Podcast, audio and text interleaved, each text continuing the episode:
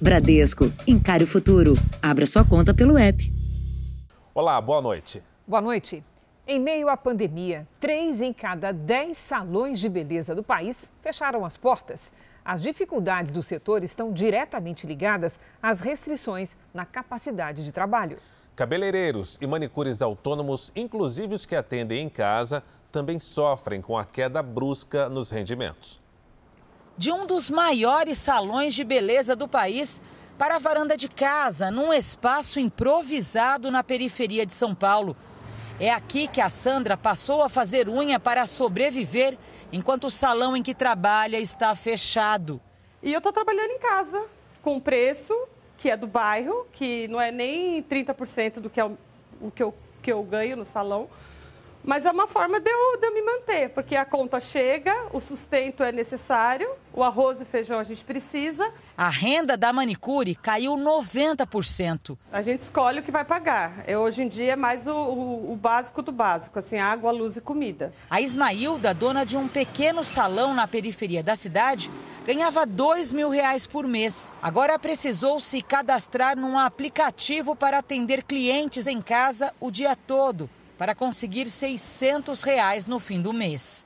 As contas chegam e acaba batendo desespero, né? Porque você vê as contas chegando e você não tem de onde tirar o dinheiro. A Associação Brasileira da categoria calcula que 375 mil salões de beleza já foram à falência durante a pandemia. Esse número corresponde a quase 30% do total de estabelecimentos formais do país. Com o fechamento dos negócios, quase 1 milhão e 800 mil trabalhadores ficaram sem emprego. A estimativa, se isso continuar dessa forma, é que pelo menos 50% do nosso setor venha assumir. Negociação de impostos, de água, luz, tudo isso continua vindo para o empreendedor. Então, ele, ele se sente, no momento, acuado não tem o que fazer, acaba encerrando suas atividades. Então... E quem ainda não demitiu enfrenta sérias dificuldades para manter os funcionários. Pelo levantamento da associação, 73% dos donos de salão estão endividados, inclusive com as contas atrasadas. 52% buscaram empréstimos em bancos e 29% não vão fazer qualquer tipo de investimento este ano. Muitos já admitem não ter como pagar os empregados. Então, dia 20 não houve vale. E agora, dia 5, a gente não sabe o que vai fazer. Né? E pode gerar uma convulsão, porque também não terá salários, porque não tem faturamento. É difícil por mim, é difícil por todos, por nós, todos da classe, sofrer por algo que a gente não tem de onde tirar. Não existe uma segunda, uma terceira chance, porque a segunda é o que eu é estou me submetendo. Veja agora outros destaques do dia. Ministério da Saúde distribui maior lote de vacinas em toda a pandemia. Preços dos remédios sobem 10%. Projeto que permite a empresários comprar vacinas para funcionários pode ser votado na semana que vem.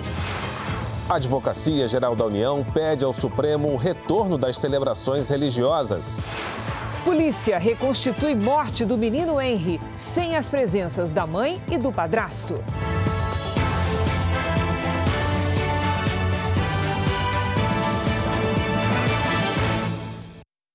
Oferecimento: Bradesco. Empréstimo hoje para pagar daqui a três meses.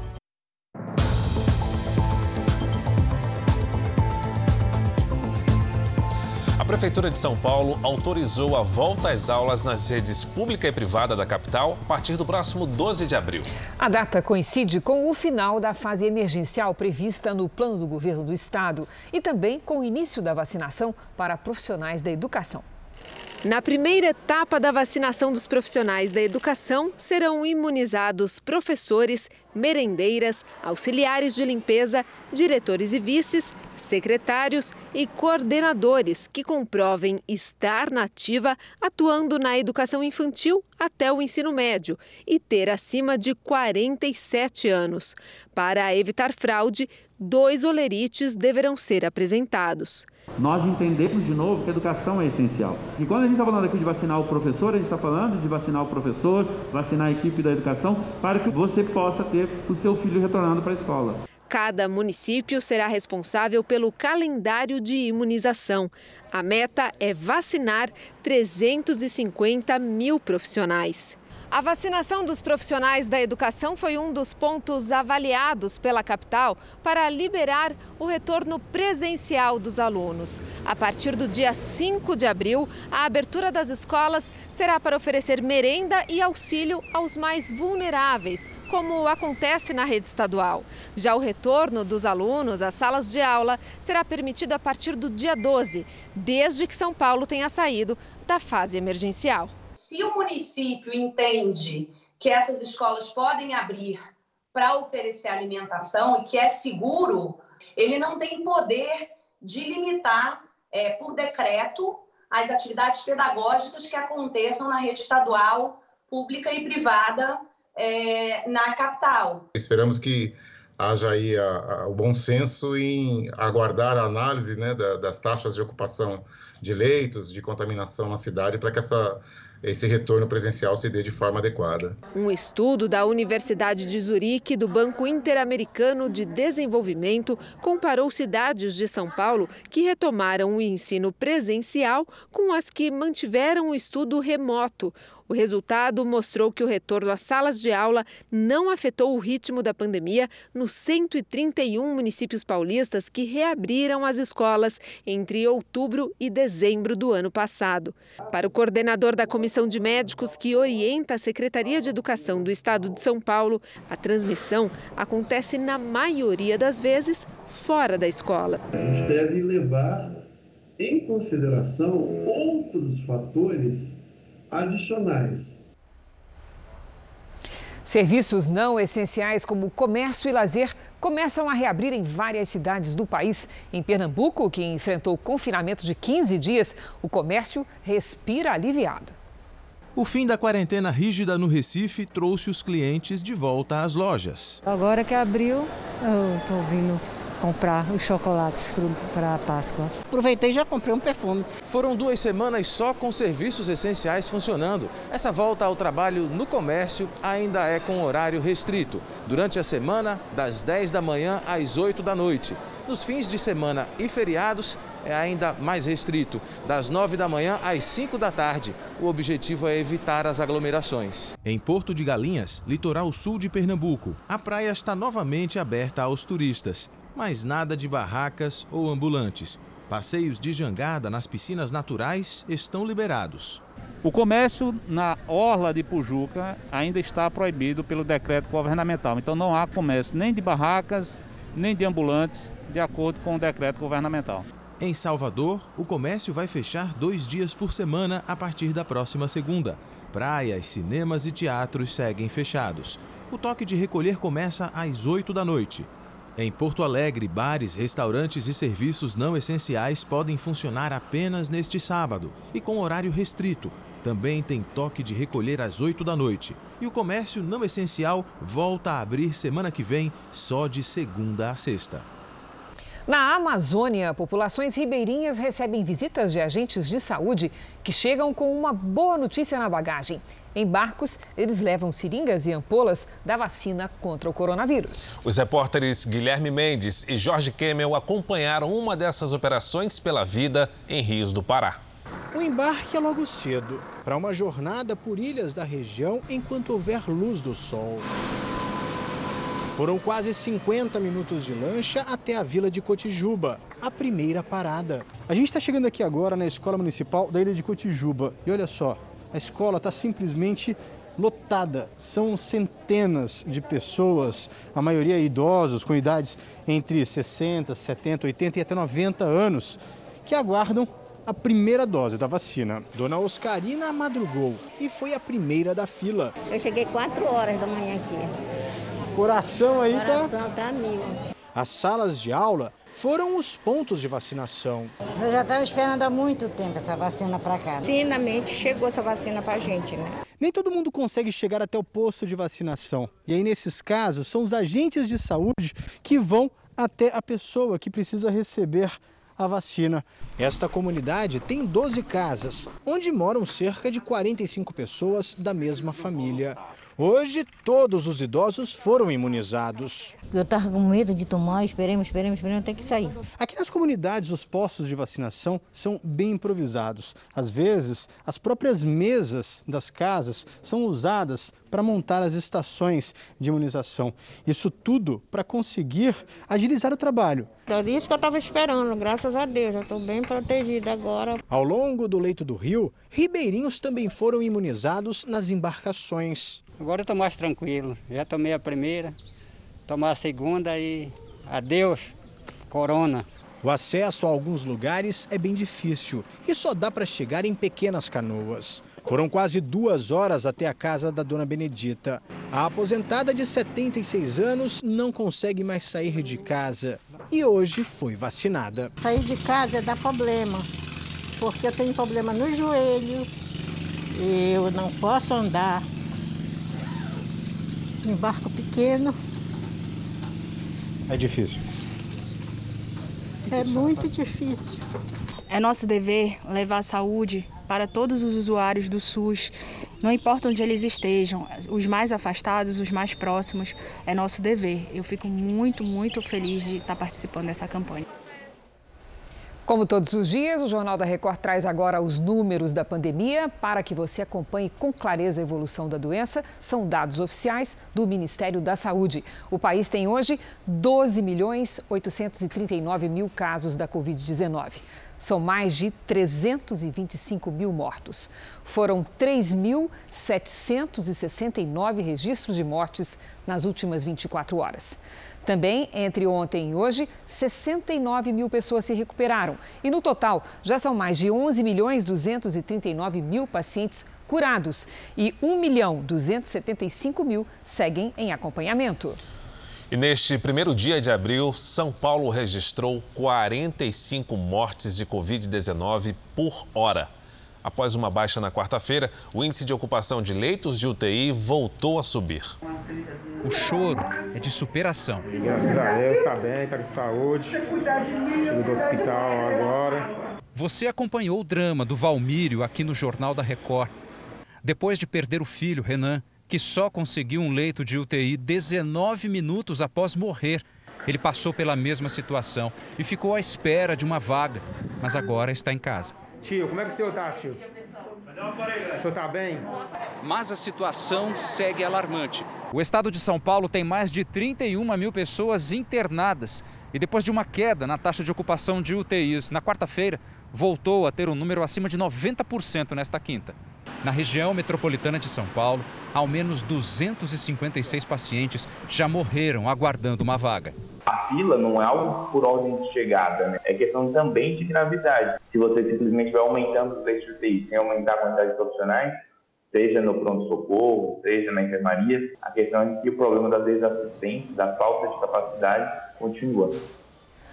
Pesquisa da Associação de Medicina Intensiva Brasileira aponta que a chance de morrer por Covid-19 em hospitais do SUS é maior do que na rede privada. De março de 2020 a março de 2021, dos pacientes internados nas UTIs dos sistemas públicos, 52,9% morreram. Nos hospitais privados, o número também é alto, mas bem menor. Foram 29,7% os pacientes que foram a óbito. O Ministério da Saúde distribui hoje a maior quantidade de vacinas num único dia desde o início da campanha nacional de imunização. O Alessandro Saturno tem os detalhes desta notícia. Alessandro, boa noite para você aí em Brasília. Olá, Fara. Boa noite para você, para a Cris e a todos que nos assistem.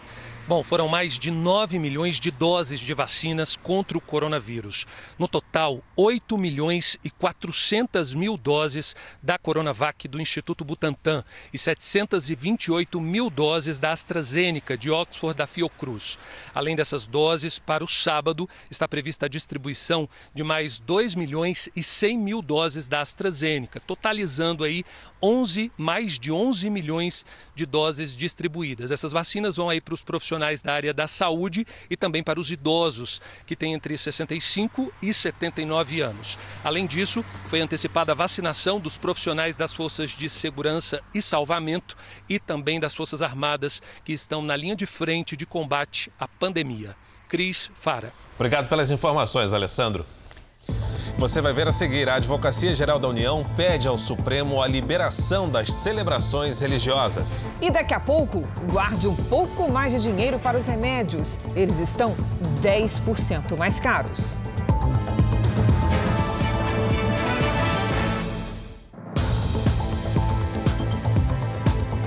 O presidente Jair Bolsonaro passou o dia em Brasília sem compromissos oficiais. Vamos à capital ao vivo falar com o repórter Tiago Nolasco. Boa noite, Tiago. O presidente já se vacinou contra o coronavírus? Oi, Cris. Boa noite para você, para o Fara e para todos. O presidente ainda não tomou uma decisão sobre essa vacinação. Eu questionei Jair Bolsonaro hoje à tarde se ele pretende se vacinar no sábado, quando começa aqui em Brasília a imunização das pessoas com 66 anos de idade. O presidente disse, abre aspas, que decide até lá no sábado, portanto. É grande a expectativa pela decisão sobre a imunização de Jair Bolsonaro. O presidente, por diversas vezes, já falou que não queria tomar a vacina rapidamente e não precisaria disso porque já pegou a doença, mas agora a situação é diferente, com o surgimento de várias cepas. Uh, o presidente, por enquanto, então não tomou essa decisão e, segundo o Palácio do Planalto, não existe aí um esquema preparado para a imunização de Jair Bolsonaro no fim de semana, mas a gente sabe que com um estilo aí imprevisível, Bolsonaro pode muito bem ir de surpresa até um posto de vacinação. O presidente vai passar o fim de semana aqui em Brasília, esse fim de semana da Páscoa. E conselheiros têm aí sugerido a Bolsonaro que ele tome a vacina para incentivar a população. Crise, Fara, com vocês. Obrigada, Tiago. Vamos agora com a opinião do Augusto Nunes. Boa noite, Augusto. Boa noite, Cris. Boa noite, Fara. Boa noite a você que nos acompanha. Em 1999, no segundo mandato do presidente Fernando Henrique Cardoso, os militares receberam com naturalidade a criação do Ministério da Defesa, a inovação retirou o status de ministro dos comandantes do Exército, da Marinha e da Aeronáutica, que passaram a ser chefiados por um civil. Nem os mais radicais adversários do governo vislumbraram sinais de crise. Também não enxergaram autogolpes ou sublevações dos quartéis nos anos seguintes, nem mesmo quando o gabinete do ministro da Defesa foi ocupado por comunistas militantes, ou por gente que, além de ignorar a diferença entre bota de montaria e coturno, não mereceria uma vaga no primeiro escalão do mais insensato governo. Se nem nesses momentos os militares se insurgiram, por que haveriam de fazer isso agora? Por causa da troca de um general por outro? A substituição simultânea dos comandantes das Forças Armadas foi um episódio inusitado, mas só incendiou a imaginação dos que teimam em sonhar com agitações de séculos passados. Os militares demonstraram e seguirão demonstrando o respeito pelo regime democrático que falta aos oportunistas de terno e gravata. O estado americano do Texas viu o número de casos de coronavírus cair, mesmo após o governo retirar todas as restrições contra a doença. O comércio foi reaberto em sua capacidade máxima. Há 20 dias, os moradores do Texas vivem assim, uma aparente normalidade.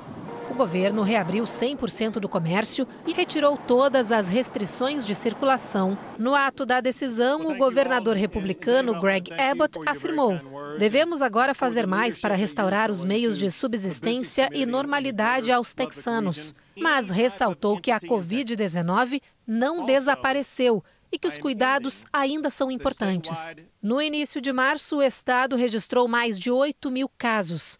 No fim do mês, já sem as restrições, foram 4.166 registros da Covid-19. A taxa de infecção chegou a 6%, segundo as autoridades. Dados da Universidade Johns Hopkins mostram que o número de contaminados caiu 12% nas últimas duas semanas. E pela primeira vez em um ano, o condado de Dallas reduziu o nível de alerta para a Covid-19. Saiu da fase vermelha para a laranja. O fim das medidas restritivas e a queda nos índices da doença se devem em boa parte ao aumento da vacinação no estado. Pelo menos 11 milhões de pessoas já receberam ao menos uma dose da vacina contra a Covid-19 no Texas. O número equivale a 26% da população do estado. A vacina não é obrigatória e já está liberada para todos os moradores acima dos 16 anos. Apesar do uso de máscaras não ser obrigatório em locais públicos, muitas empresas e estabelecimentos particulares seguem a orientação do Centro de Controle e Prevenção de Doenças e continuam exigindo que os frequentadores usem a proteção. Mesmo com o ritmo acelerado da vacinação nos Estados Unidos, o governo federal se preocupa com as novas cepas do coronavírus. A variante britânica, que pode ser mais infecciosa, já é predominante no país. Veja a seguir: hospitais lutam para manter os estoques de intubação em todo o Brasil. E também, mãe e padrasto do menino Henry não comparecem à reconstituição da morte do garoto?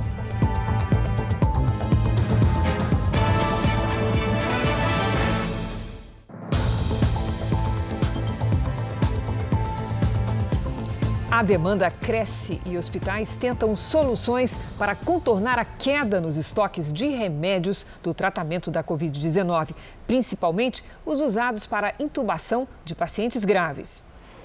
A situação crítica se repete diariamente nas unidades de terapia intensiva e em centros médicos de todo o país. Os estoques do chamado kit intubação um conjunto de medicamentos anestésicos e de relaxamento muscular que mantém o doente inconsciente enquanto ele recebe oxigênio artificialmente estão baixos. Sem esses remédios, o tratamento seria extremamente doloroso. Meu dia começa às 7 horas da manhã dentro do hospital em reunião com a farmácia, para saber o que eu disponibilizo para aquele dia. E aí vem outro agravante. Se eu não tenho todo esse arsenal disponível, eu tenho que limitar o nível de paciente que eu mantenho na UTI. Então, as vagas e os leitos que eu posso aceitar ou não dependem basicamente do arsenal medicamentoso que eu tenho à mão. No hospital em que Paulo trabalha, alguns dos medicamentos só têm em estoque para três dias e meio. Ele conta que o preço também disparou. Uma ampola de um dos integrantes do kit intubação saltou dos três para os 100 reais. Eu tenho 33 anos de formado, nunca passei por um momento desse. Eu durmo angustiado e acordo angustiado para saber o que eu vou ter de disponível né, e o que eu vou poder oferecer para esse paciente. Um levantamento do Ministério da Saúde aponta que todos os estados brasileiros e o Distrito Federal estão com estoques críticos de medicamentos para intubação. Hoje, a Anvisa determinou que todos os remédios que compõem o kit intubação só poderão ser vendidos para fora do país com a autorização prévia da agência sanitária. A porta-voz do Conselho Nacional de Saúde diz que a medida pode ajudar, mas ressalta que é preciso criar uma estratégia emergencial para evitar o colapso do sistema de saúde. As pessoas estão morrendo em casa, né? as pessoas estão morrendo nas portas dos hospitais porque não conseguem nenhum tipo de atendimento. Isso nós não podemos mais aceitar. Pela segunda vez, a Confederação Nacional dos Municípios ouviu prefeitos para saber a situação da pandemia nas cidades. Mais de 2.500 participaram da pesquisa e desses, 1.141 responderam que correm risco iminente de o hospital da região ficar sem o kit intubação nos próximos dias. Pode ser votado na próxima semana o projeto que prevê a participação do setor privado no Programa Nacional de Imunização, autorizando as empresas a adquirir vacinas para imunizar seus colaboradores sem a obrigatoriedade de doações ao SUS. Pelo projeto, para que as empresas possam vacinar seus funcionários, metade das doses adquiridas deverá ser doada para o SUS ou usada na imunização dos pais e filhos dos colaboradores. De acordo com o texto, a vacinação pelas empresas tem que ser gratuita. O projeto permite a compra de vacinas autorizadas pela Anvisa ou por autoridade sanitária estrangeira certificada pela Organização Mundial da Saúde. Isso vai desafogar o Sistema Único de Saúde, o SUS, isso vai acelerar o processo de vacinação. Fica intacto o Plano Nacional de Imunização. Isso já é feito hoje grande parte das empresas faz a vacinação dos seus funcionários contra o H1N1. E assim, nós fazer, fazendo dessa mesma forma, através desse projeto de lei aprovado, nós vamos permitir que brevemente a vida volte ao normal e a nossa economia volte a crescer e a gente evite que novas mortes venham a ocorrer. O projeto em discussão na Câmara altera uma lei que foi sancionada no início de março, que já permite que empresas privadas adquiram vacinas. Mas a lei obriga que todas as doses sejam doadas ao Sistema Único de Saúde até que os grupos prioritários sejam vacinados.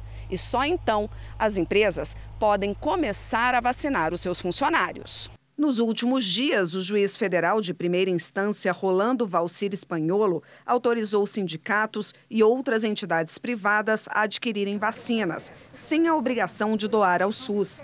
A avaliação do magistrado é que o Programa Nacional de Imunizações segue um ritmo lento. A Advocacia Geral da União recorreu e, das nove decisões do juiz espanholo, cinco foram derrubadas. Semana passada, empresários como Carlos Wizard e Luciano Hang pediram ajuda ao ministro da Economia para acelerar a vacinação de empregados. A votação do projeto, que deveria ter sido ontem, acabou sendo adiada e deve acontecer na semana que vem. Segundo a relatora, a deputada Celina Leão, não existe o risco das empresas passarem na frente do SUS na hora de comprar a vacina. Os contratos que foram firmados com o Ministério da Saúde, a exclusividade é que é de fornecer primeiro ao SUS. A iniciativa privada vai ter que buscar em mercados internacionais essas vacinas, em países como nos, nos Estados Unidos, que compraram doses né, aí a, a mais, que vão poder negociar com outros países. A Advocacia Geral da União reforçou o pedido da Procuradoria-Geral da República ao Supremo Tribunal Federal para suspender decretos estaduais e municipais que proíbem celebrações religiosas presenciais. As duas entidades incluíram os pedidos numa ação do PSD contra o decreto do governador de São Paulo, João Dória, que proibiu a realização de cultos, missas e outras atividades religiosas presenciais no Estado. O parecer, assinado pelo novo advogado-geral da União, André Mendonça, destaca que a restrição total de atividades religiosas, inclusive sem aglomeração de pessoas, não atende aos requisitos da proporcionalidade, na medida em que impacta de forma excessiva o direito à liberdade de religião. Na manifestação do Ministério Público apresentada ontem, o Procurador-Geral da República, Augusto Aras, afirmou que a medida atinge o núcleo essencial do direito individual, consagrado no artigo 5 da Constituição, por impedir o seu exercício quando há opções menos gravosas, que podem ser adotadas para garantir o direito à saúde da população, sem prejuízo da realização das atividades religiosas de caráter necessariamente presencial. Aras também pediu que a autorização para cultos, missas e atividades religiosas seja estendida a todo o país e que os governos estaduais e do Distrito Federal sejam proibidos de intervir em ações ligadas à religião durante a pandemia do coronavírus. O caso será analisado no Supremo pelo ministro Gilmar Mendes. Para essa psicóloga, a prática de uma religião pode gerar, além dos benefícios psicológicos, efeitos físicos que contribuem para que as pessoas enfrentem a pandemia. É possível que a religiosidade faça com que, durante os estados alterados de consciência, durante uma oração, durante um louvor, durante um culto, haja alteração de consciência porque são liberadas substâncias como a dopamina, como os opioides endógenos, aumentando assim a capacidade de resposta do sistema imunológico e aumentando a resistência às adversidades, a resiliência. Esta especialista chama atenção para a importância que igrejas e templos exercem para o bem-estar das pessoas. É muito lindo ver como as igrejas, como os ambientes religiosos têm ajudado muito a população nesse período de pandemia, como tem levado uma palavra de alento, um conforto e promovido também a arte do encontro entre as pessoas. A Unigrejas, União Nacional das Igrejas e Pastores Evangélicos, entidade que representa mais de 50 mil igrejas e pastores de diferentes denominações evangélicas no Brasil, fez um pedido ao STF para participar do julgamento da ação.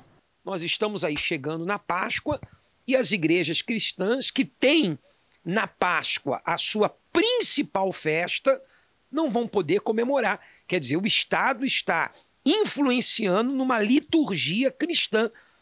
É inconstitucional. Em uma transmissão por uma rede social agora há pouco, o presidente Jair Bolsonaro defendeu a liberdade de culto. Entram nos direitos e garantias é, fundamentais. Está na Constituição a questão de tempos religiosos. Não interessa a igreja evangélica ou se é católica. A liberdade de culto é sagrada, está lá na, na, na causa pétrea da nossa Constituição. Não tem que mexer nisso. O direito de viver também é sagrado. Agora, é inadmissível o que vem acontecendo. Então, é difícil falar, né?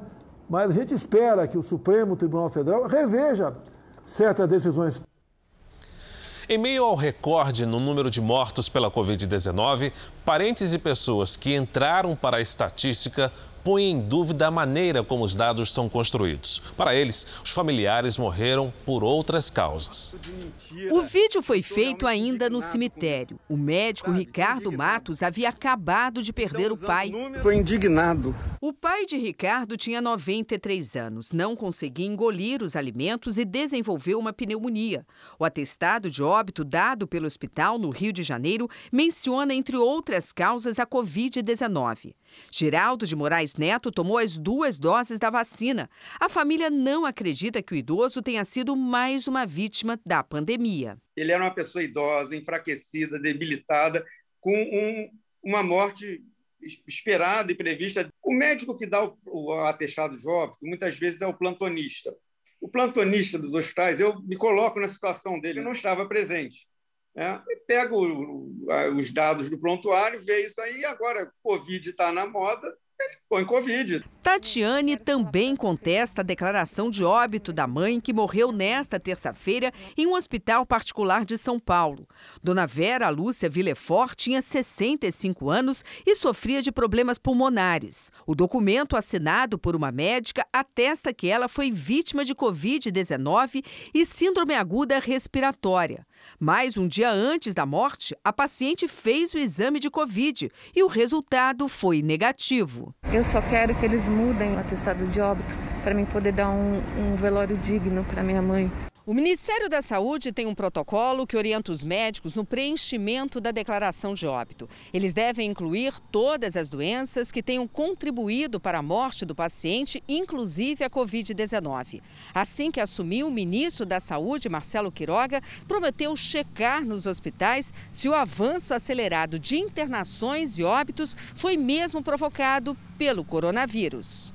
A doença impôs uma nova forma de se despedir: velórios rápidos e um número reduzido de pessoas por causa dos protocolos sanitários. Um motivo de revolta para quem tem a certeza de que o familiar não deveria fazer parte da estatística da pandemia. Se todos os óbitos que morrerem tiverem contaminados por Covid, você vai atribuir a Covid todos os óbitos.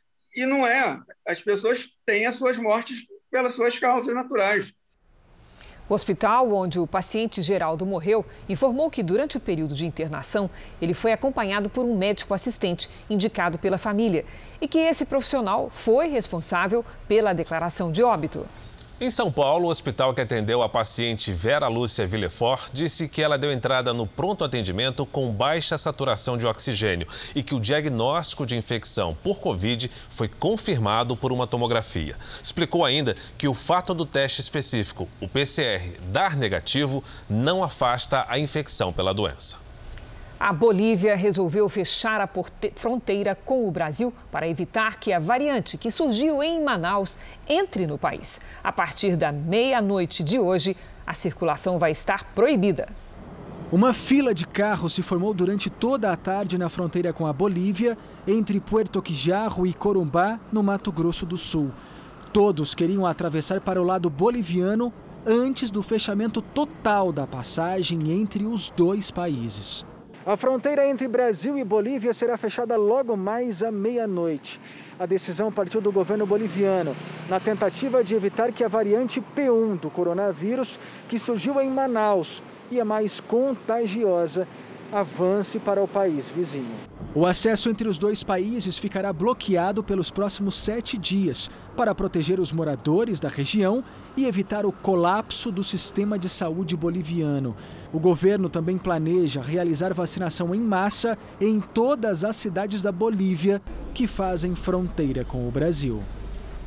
Nós vamos ver agora como está o andamento da vacinação em todo o país. Nas últimas 24 horas, mais de um milhão de pessoas foram vacinadas. Agora passa de 18 milhões 557 mil pessoas que receberam a primeira dose contra o coronavírus no Brasil, ou seja, 8,76% da população. E mais 5 milhões 213 mil tomaram a segunda dose. A Bahia é o estado que tem o maior percentual de vacinados, 11,15%. Mais de 1 milhão 664 mil baianos estão imunizados. Depois vem Mato Grosso do Sul, com 11,04%, o que significa 310.162 moradores. No Rio Grande do Sul, mais de 1 milhão 171 mil gaúchos tomaram a primeira dose da vacina, o que representa 10,26% da população.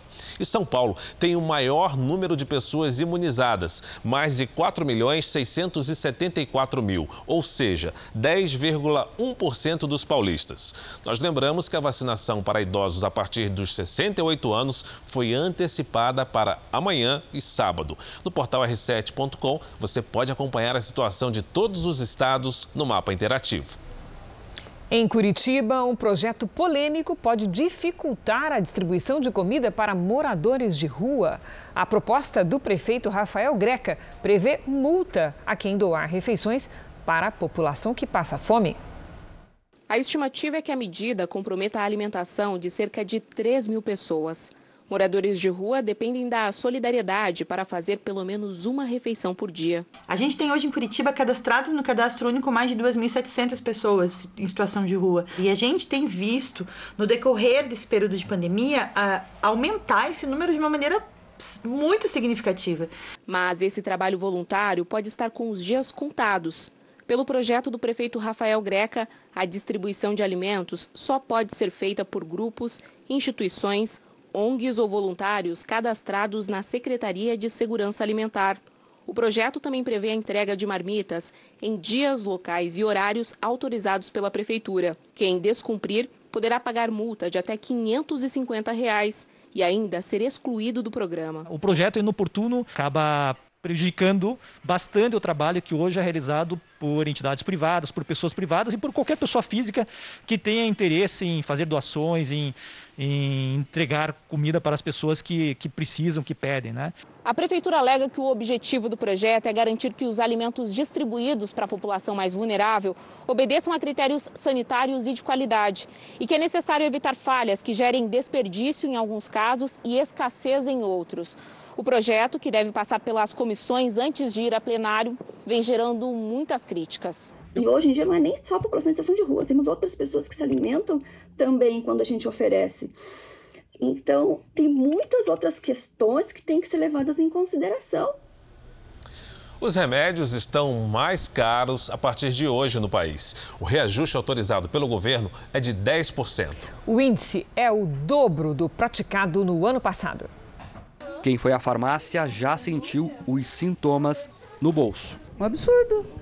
Em plena pandemia, subir remédio já estava sendo caro e se agora está subindo 10%, né? A Câmara, que regulamenta o mercado de medicamentos no país, autorizou reajustes que variam de 6,7% a 10%, de acordo com a competitividade das marcas do mercado.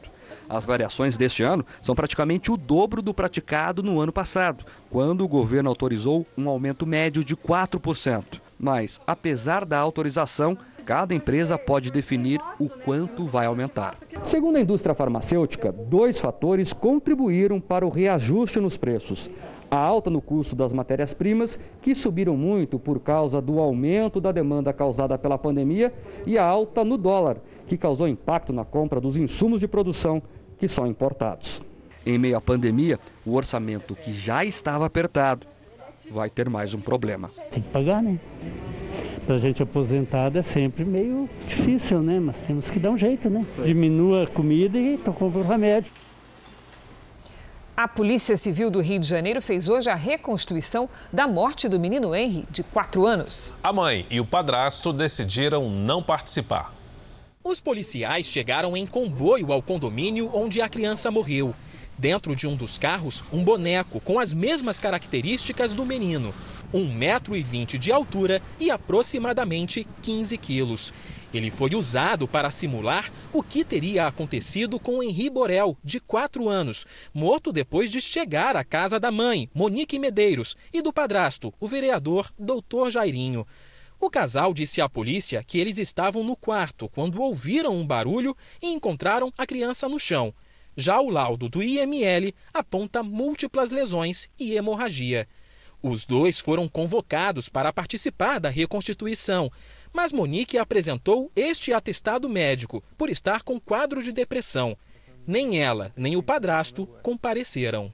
A Monique se encontra, assim como o Jairim, sob efeitos medicamentos, acompanhamento psiquiátrico. Todo momento o que a gente quer é participar do ato. Vocês vão participar? Estarei no ato, vou participar do ato. Mas a todo momento o que a gente quis foi isso. Então não me parece razoável, em deferimento de um pedido, de mudar de quinta para segunda-feira. Apesar da ausência do casal, que estava no apartamento no dia da morte, a Polícia Civil e o Ministério Público passaram a tarde fazendo a reprodução simulada do caso.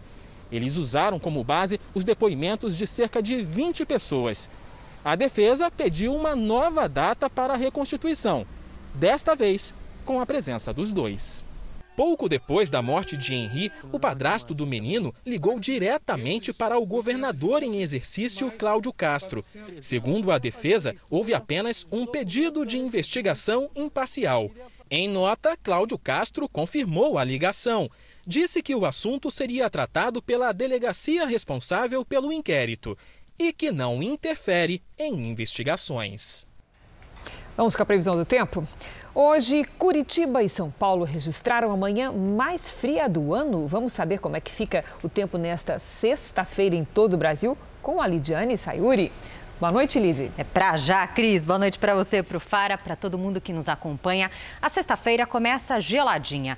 Pode gear nos pontos mais altos da região sul. E no sul de Minas Gerais, os termômetros também não sobem muito não, viu? Mínimas, em torno dos 6 graus. À tarde, sol sem chuva em grande parte do centro-sul. No restante do país, pancadas de chuva, que podem se transformar em temporais entre o norte e nordeste. Diante do grande volume de água na região norte, o Serviço Geológico do Brasil estima que o Rio Negro deve atingir a cota máxima com cheia severa em Manaus entre junho e julho. Tranquilidade para o transporte fluvial, mas preocupação para os ribeirinhos. No sudeste, uma frente fria avança de mansinho pela costa e provoca tempestades entre o Espírito Santo e o sul da Bahia. Os ventos úmidos do mar também causam chuva entre os litorais do Rio Grande do Sul e de São Paulo. Em Brasília, chuva fraca com 30 graus. No Rio de Janeiro, faz até 29 com pancadas. Em Porto Alegre, 25 com chuva leve à tarde. E a primeira participação no Tempo Delivery pedido para a Lidiane vem do Carlos de São Felipe, na Bahia. Vamos lá, Fara. Olha só, Carlos, sol de rachar por aí, viu? Máxima de 33 nesta sexta, sem nada de chuva. Porto Velho, Rondônia. Pedidos aí do Luiz Henrique e também do Cérvulo. Muito bem. Olha só, meninos, tem alerta de tempestade nesta sexta-feira à tarde. Fim de semana inteiro com chance de chuva, mas aí com um pouco menos de intensidade. Máximas de 31, 29 e 28 graus. Participe também do Tempo Delivery. Use a hashtag você no JR nas redes sociais. Para fechar, na capital paulista, um amanhecer com aquele friozinho de novo. E à tarde faz até 25 graus. Obrigada, Lidiane. Valeu, Lidiane. Na Itália, o espaço aéreo foi fechado em torno do vulcão Etna. A erupção provocou uma coluna de cinzas que chega a 9 quilômetros. No aeroporto de Catânia, a maior cidade dos arredores do Etna, pousos e decolagens foram suspensos. O vulcão, você vê aí na imagem, registra atividades intensas desde fevereiro do ano passado. As erupções não causaram vítimas nem danos graves. A Organização Mundial da Saúde chamou de inaceitável a lentidão da vacinação contra o coronavírus na Europa. Para a OMS, o atraso prolonga a pandemia. Segundo a OMS, a vacina contra a doença é a melhor maneira de superar a pandemia, mas a aplicação tem sido inaceitavelmente lenta na Europa. O número de novos casos semanais no continente chegou a 1 milhão e 600 nas últimas cinco semanas. Antes disso, não havia atingido a marca de 1 milhão. A França é o país europeu com maior número de casos. O governo prevê que o pico será entre 7 e 10 dias a partir de hoje. O presidente Emmanuel Macron, que tem sido criticado pelo lockdown nacional que decretou, instituiu mais uma restrição. Está proibido o consumo de bebidas alcoólicas em espaços públicos. Um estudo mostrou que a vacina contra a Covid-19 da Pfizer tem efeito de pelo menos seis meses depois da segunda dose. De acordo com a farmacêutica, a pesquisa foi feita com amostras de mais de 46 mil pessoas que tomaram a vacina. O imunizante teve eficácia de 91,3% na prevenção da doença e também protegeu os indivíduos em 100% dos casos contra a variante da África do Sul. A vacina da Pfizer já tem registro na Anvisa e, segundo o Ministério da Saúde brasileiro, o primeiro lote com um milhão de doses deve chegar ao país até o dia 30 de abril. A taxa de pobreza na Argentina subiu e atinge 42% da população. O fechamento das atividades econômicas para conter a pandemia é o principal motivo desse aumento. A taxa subiu quase 7% em 2020, em comparação ao ano anterior. São 19 milhões de argentinos vivendo abaixo da linha da pobreza. Os analistas apontam que depois de três anos de recessão, a situação se agravou com o fechamento das atividades econômicas para combater a Covid-19. A pandemia empurrou milhares de brasileiros para a linha da pobreza. Sem emprego, muitas famílias dependem de doações para ter o que comer. O país corre o risco de voltar para o mapa da fome da Organização das Nações Unidas. Nesse momento, as ações de solidariedade ganham ainda mais importância. Arroz, feijão, óleo, fubá, macarrão. Dentro de cada caixa como esta, há uma chance de escapar da fome por alguns dias. E é por isso que tantos estão aqui. Chega a faltar comida? Falta. Falta comida e sabe que criança pede, quero uma bolacha, quero isso, quero aquilo, e a gente não tem condições mesmo. 500 cestas básicas e ovos de chocolate doados pela Associação Paulista de Supermercados foram distribuídos em Paraisópolis, a segunda maior comunidade de São Paulo, onde vivem 100 mil pessoas. Nesse momento a, a sociedade tem que se unir, né? Para tentar pelo menos minimizar essa situação que nós temos hoje, com um grave quadro de desemprego, um quadro de vulnerabilidade social é muito grande. Durante a crise provocada pela pandemia, que jogou mais de 27 milhões de brasileiros para a linha da pobreza, as doações de empresas e voluntários têm garantido o prato de comida para alguns. Se não fosse eles, a gente estaria passando necessidade. As doações são um caminho para tentar amenizar um problema que cresce a cada dia. O aumento no número de brasileiros subalimentados, aqueles que não consomem a porção mínima diária de alimentos necessários para o nosso organismo. O Brasil corre o risco de voltar para o mapa da fome, critério adotado pela ONU para países com miséria extrema, sem trabalho, sem renda, sem comida no prato. É como um beco sem saída. Muitas pessoas estão desempregadas e estão sem oportunidade de poder se alimentar melhor, passando fome. A cara da fome hoje em Paraisópolis é uma mulher com filhos que precisa de ajuda. Nós só temos que agradecer quando aparecem essas campanhas assim, que as pessoas doam. Nós só temos que agradecer muito. Nesta outra comunidade, na zona oeste de São Paulo, famílias que também enfrentam dificuldades para comer encontram forças para levar no ombro ou num carrinho um pouco de esperança. Em uma boa hora. O Jornal da Record termina aqui. A edição de hoje na íntegra e também a nossa versão em podcast estão no Play Plus e em todas as nossas plataformas digitais. E à meia-noite e meia tem mais Jornal da Record? Fique agora com a novela Gênesis. A gente se vê amanhã. Até lá. Excelente noite para você e até amanhã.